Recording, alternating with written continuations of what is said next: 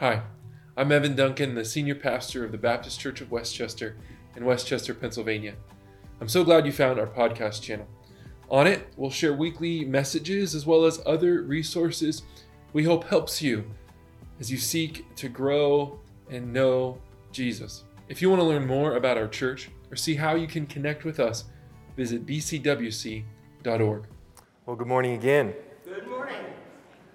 Did you see this week? Uh, there was a thing that happened on the internet that went kind of viral. Elmo from Sesame Street tweeted, which I didn't know Elmo had access to the internet or could make his hands, paws do that. He tweeted a tweet that was just Elmo checking in. Elmo wanted to just check in and see how everybody was doing. I think we'll have it on the screen here in a second. And uh, this screenshot that I'll have here is early in the process.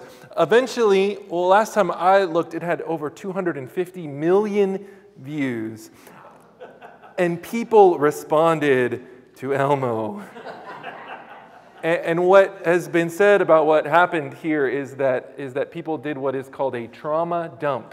they explained why things were not going well to Elmo, this figure from many of our uh, childhoods, who's always been there for us, asked how we were doing, and many in our world responded, Not okay. People took this opportunity to express their pain and frustrations and challenges, um, this desire, even need to share with this puppet. I think was more than just a joke, though for many it was a joke. I think that whoever manages Elmo's social media presence stumbled into this deep need and sense of isolation that exists among so many of us. Finally, somebody asked how we're doing. Do you ever feel alone? Our world today is certainly incredibly connected through technology, right? But, but people today feel more isolated maybe than ever. Uh, a May 2021 study found that 12% of Americans report having no friends at all. That same study was done in the 90s, and, and the number then was only 3%. In the United Kingdom, nearly 20% of young adults report to having only one or no close friends at all. But back in 2012, that number was down at 7%. There is this movement towards loneliness and isolation happening all around the globe. The data is even worse if you look at just men who tend to have even fewer close friends.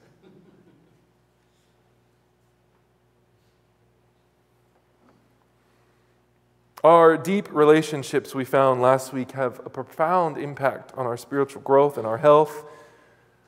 And so it's no wonder that in a world full of loneliness and isolation, we have significant problems, despair, and pain in our world. People respond to Elmo. Dr. Vivek H. Murthy, the U.S. Surgeon General, issued a 2023 report on what was declared an epidemic of loneliness in our country. I like to look at this report often and reference it often. I think it's so powerful. And one of the things he wrote is loneliness is far more than just a bad feeling. It harms both individual and societal health. It's associated with a greater risk of cardiovascular disease, dementia, stroke, depression, anxiety, and even premature death. The mortality impact of being socially disconnected is similar to that caused by smoking up to 15 cigarettes a day. It's even greater than associated with obesity or physical inactivity. And the harmful consequences of a society that lacks social connection can be felt in our schools, our workplaces, our civic organizations, where performance, productivity, engagement are all diminished. We are a lonely people in a lonely world. Though we are so connected, we find ourselves often missing meaningful, deep connection community, even though we might be in crowded spaces. I come back to this data and think about this epidemic of loneliness often because I think the people of God are uniquely equipped and called to be honest about our own feelings of isolation and to build and create connection that counters this trend of loneliness in our world. That we can admit that the isolation we may feel individually is nothing to be ashamed of. Rather, it's something we can bring together to bring to Jesus, share with one another, and find a Lord who responds to our isolation, a God who invites us to be a community of connection in the midst of despair. Today's text is all about loneliness and isolation. It's a text about someone who was deeply disconnected. We've been looking the last several weeks at just the first chapter of Mark. And today we're going to finish that first chapter, and maybe you're very grateful to be done with just these 45 verses. But I'm amazed how much richness exists in these verses of that first chapter of the oldest gospel that we have. Mark so far has showed us so much about who Jesus is, about Jesus' message and his baptism, about Jesus going into the wilderness and then calling disciples, of Jesus healing and casting out evil in a place of prayer, of Jesus healing in a home, and now we find Jesus healing in a lonely place. So perhaps today you might find yourself in a lonely place. Perhaps you find yourself disconnected from close relationships, navigating changes or breaks, walking in new realities after loss, change, empty nesting. We've all been in lonely places. We might be in one right now. So, how might Jesus respond to a lonely people? That's what we're asking today as we turn to the Gospel of Mark, chapter 1. And we'll look first at verse 40 of Mark, chapter 1. The text says this A man with a skin disease came to him, begging him, and kneeling, he said to him, If you are willing, you can make me clean. Moved with pity, Jesus stretched out his hand and touched him and said, I am willing be made clean. And immediately the skin disease left him, and he was made clean. Amen. Amen. Jesus is traveling with his companions. He's now in between villages. And this man, who is called a leper in many of our Bible translations, or a man with a skin disease, comes to him. Now, likely, he doesn't actually have the disease leprosy. Translators um, are, are using this word because in the ancient world we kind of lumped in every skin disease with leprosy. This man would have been defined by this illness. It was a catch all term, and it would have been considered a risk to his community. See, people in the ancient world with skin diseases, they were considered unclean. They were not welcome in the Jewish world, they were not welcome into worship. In fact, if you were to come in contact with one of these people, you would yourself become unclean. It would inhibit your ability to be with others, to worship, until you went through a ritual cleansing process. In this culture, to touch a leper who had become contaminated would then mean you were contaminated that their uncleanliness might spread to you. So, lepers were cast away from all the other people, sent to live alone. A physician of this time wrote about this illness. He wrote about people with, with all kinds of illness, and he said one should kill a sick person if he is a stranger. A citizen, however, should be banished to a quite distant place or made to stay in cold regions in the interior of the country away from all people and be brought back when his health is shown to be better so that other citizens may not be harmed through contact with his illness. For our physicians among us today, thank you for having a bed, better bedside manager than this guy. Yet perhaps, even today, we have a willingness to disregard people who are different, far away from us, cause fear in us, inconvenient to us. Perhaps we've only become better at masking our rejection and justifying our methods. So, this man is not just ill, he's suffering from loneliness. isolation and rejection. As a leper, he was a member of the untouchables of his society. He was unwelcome. This stratification of, of people and social orders has plagued our human history, hasn't it? It's February, the start of Black History Month, and I'm reflecting on when Dr. Martin Luther King Jr. visited India. And he met with members there of the lowest caste or of the lowest social hierarchy system in place there called the untouchables. And those in that group recognized King as one of their own. And it caused King to begin to think about America as a place with a caste system, where black Americans were considered to be lesser. This stratification of people continues in our world today, where people are considered less unclean, less valuable to be shunned. Isabella Wilkerson, in her excellent book Caste, writes this Caste is an insidious and therefore powerful because it's not hatred and it's not necessarily personal. It is the worn grooves of comforting routines and unthinking expectations, patterns of a social order that have been in place for so long that it looks like the natural order of things. This man finds himself isolated, alone, rejected in the wilderness because of these routines that have been put in place.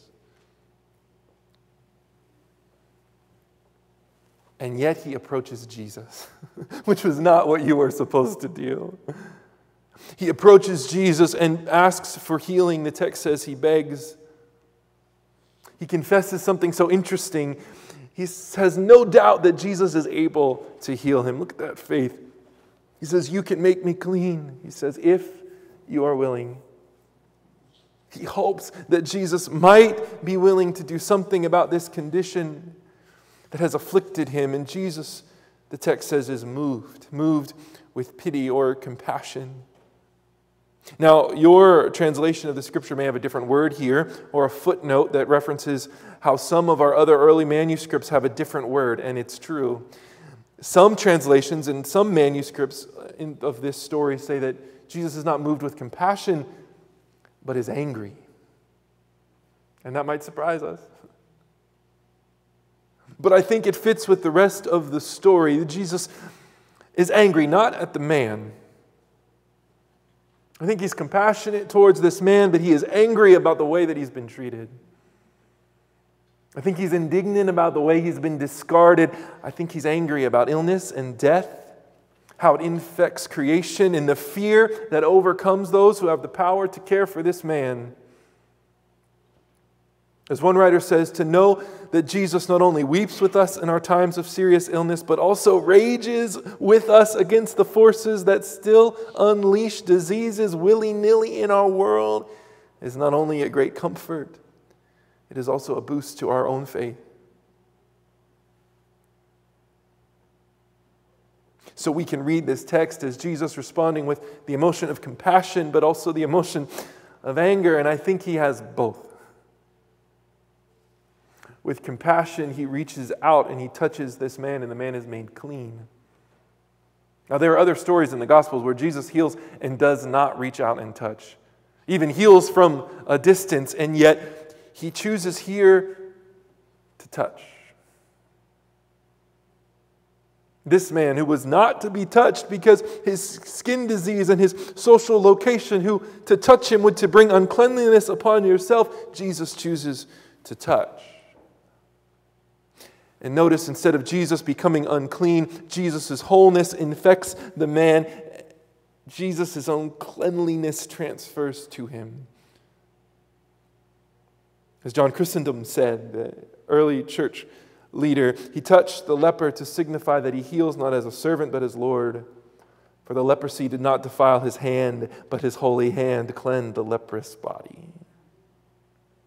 So, how might Jesus respond to a lonely people? I think we learn that Jesus is moved by our disconnection and our pain. He reaches out to the one who is hurting, is willing to be with the one who is hurting. He touches the untouchables. He rejects the worn grooves and comforting routines and unthinking expectations. He upends the patterns of the social order that have been in so placed they felt like the natural order of things. He's enraged by our stratification and our hierarchy, infuriated by our lack of compassion. He desires to restore creation to wholeness. Let's keep reading the text. This is verse 43. After sternly warning him, he sent him away at once, saying to him, See that you say nothing to anyone, but go, show yourself to the priest, and offer for your cleansing what Moses commanded as a testimony to them. The text literally says Jesus snorts at the man, his anger now on display after this compassion and healing. Again, I don't think this is anger at the man, but about the situation about the religious system that didn't help him. Perhaps the same religious system he will now go back to. Jesus says, Don't tell people how you were healed, including how Jesus touched him and now would be considered unclean too. He says, Go through the process of being called clean, restored to community with the priest. Pastor Wayne Westbury recounts a story of how he met a man named Joe Rod Minus. Joe Rod came into his church one day for the community meal, the first time he had seen him. Westbury says he doesn't know if Minus was really his last name, but it seemed to aptly describe all that he had lost his job, his marriage, his savings. There were so many minuses. Joe Rod was in a difficult situation when he came into that church, and the pastor confesses that he made assumptions about this man, like many of us do. He tried to explain in his mind how this had happened to him, perhaps how he brought it upon himself to justify his situation, to find those comforting grooves of explanations. But the volunteer who was serving food that day simply served him the fried chicken and biscuits with joy that they, she was serving everybody else. And in that moment, the pastor confesses he realized his own failure to see this man who, as who he really was the volunteer did and invited Joe Rod into the community. Jesus invites the man in the story to be restored to community, to no longer be considered a minus. And I can't help but imagine that Jesus also wanted those religious leaders who had probably cast him out to be confronted by this healing, to see this man they had sent away well. This man they had discarded now in their presence. Jesus says, Go back. Let them confront their assumptions about you. I think Jesus may be saying to a lonely people that he wills not just for us to be well, but to be restored to community. Now, I don't mean that this means we must go back to places or people that have harmed us, but I do believe that we are made for community and connection. We are made to be with people. And this is hard. And this is hard for many who have circumstances that make it extra challenging. People who are homebound or relocated, or people who can't come to a Sunday morning service at 10 a.m. because they work. People who are exhausted and stretched too thin.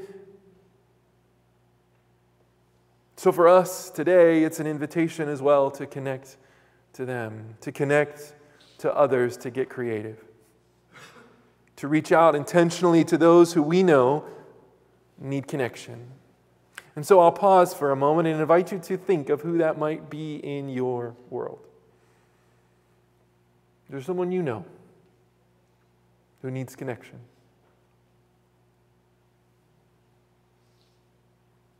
We are made for community.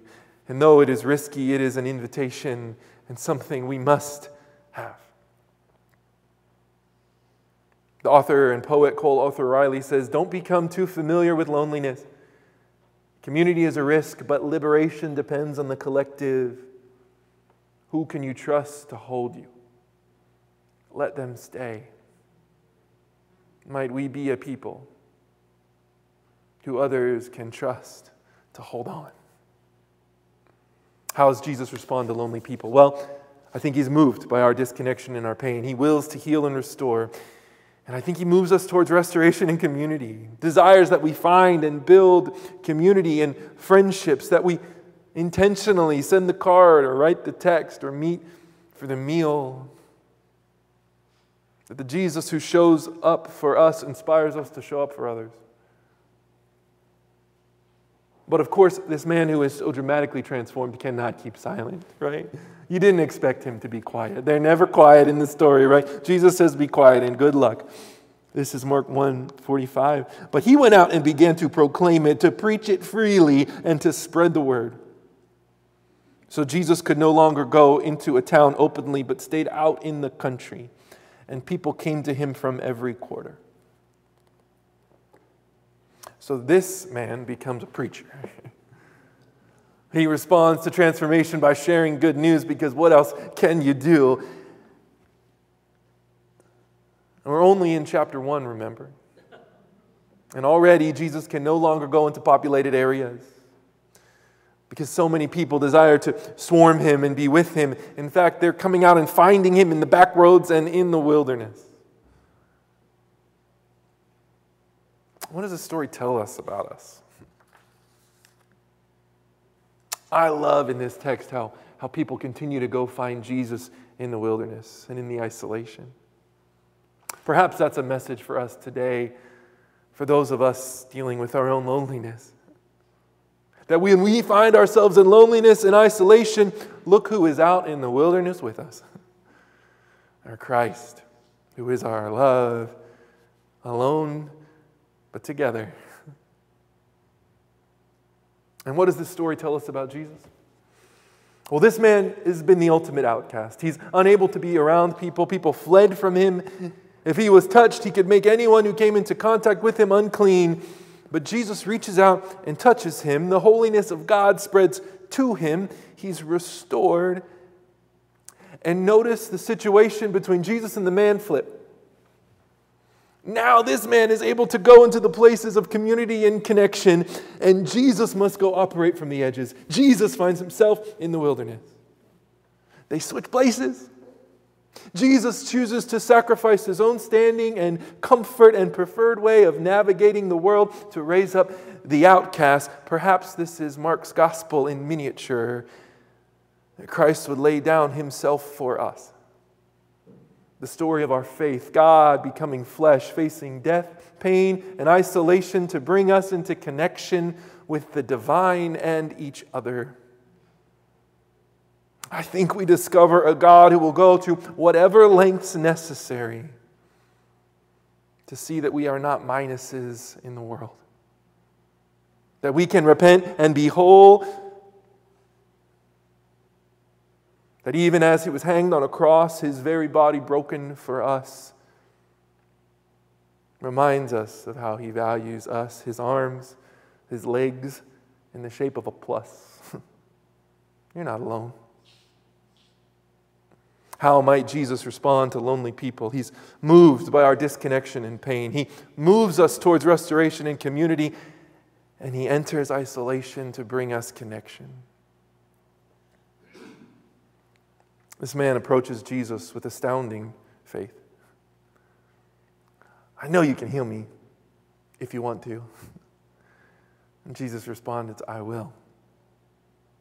It's similar language that will come at the end of the Gospel of Mark as Jesus approaches his crucifixion and prays in the garden in Mark 14, 35 and 36. The text says, And going a little farther, he threw himself, Jesus threw himself on the ground and prayed that if it were possible, the hour might pass from him. He said, Abba, Father,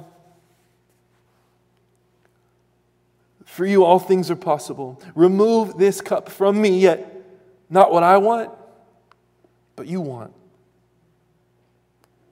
Jesus willingly embraces the suffering before him. From human rage and fear and spiritual evil, perhaps he heard this man in his memory as he prayed. This man who he healed from this disease way back in chapter 1.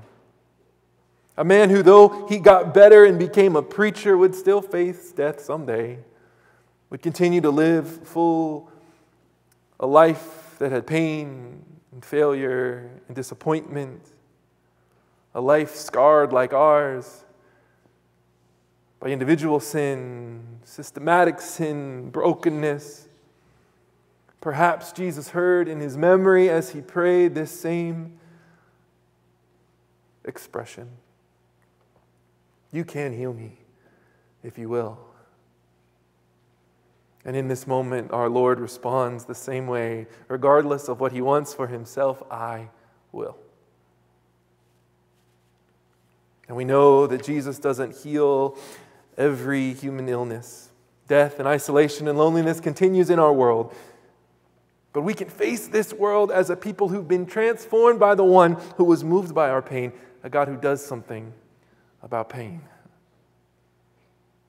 It is this hope that allows us to pray alongside 14th century mystic Julian of Norwich that all should be well, all should be well, all manner of things shall be well. This is not a prayer of naivete or, or a pie in the sky optimism. No, it's a prayer of rebellion. A prayer that snorts at the pain and brokenness of the world. A prayer that clings to a hope and one who can and will heal. And so we're about to gather at a table to remember the one who would enter isolation for us. We commemorate the one who moves us from loneliness to family, who gathers us around the table to help us connect to God and each other. So we'll eat bread and drink from a cup with the spirit of hope, regardless of what is around us, regardless of what we want to tell Elmo about how we're doing we can commit to be united to God and united to each other. To celebrate a Lord who sees no one as a minus. To commit to see the plus in everyone. Let's gather to the table and pray. Lord, thank you for your willingness to heal for your frustration with the brokenness of the world and your willingness to do something about it. We thank you for the invitation to the table, where we remember the lengths that you chose to go to for us. And so, Lord, as we eat this bread and drink from this cup, May we commit anew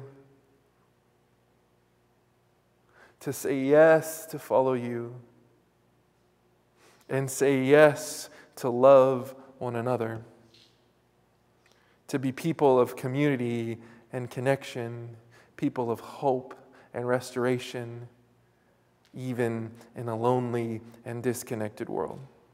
We pray these things in the name of Jesus. Amen. Thanks for listening to the Baptist Church of West Chester podcast. If you have questions, want to connect, or looking for ways to support God's work through our church, visit bcwc.org.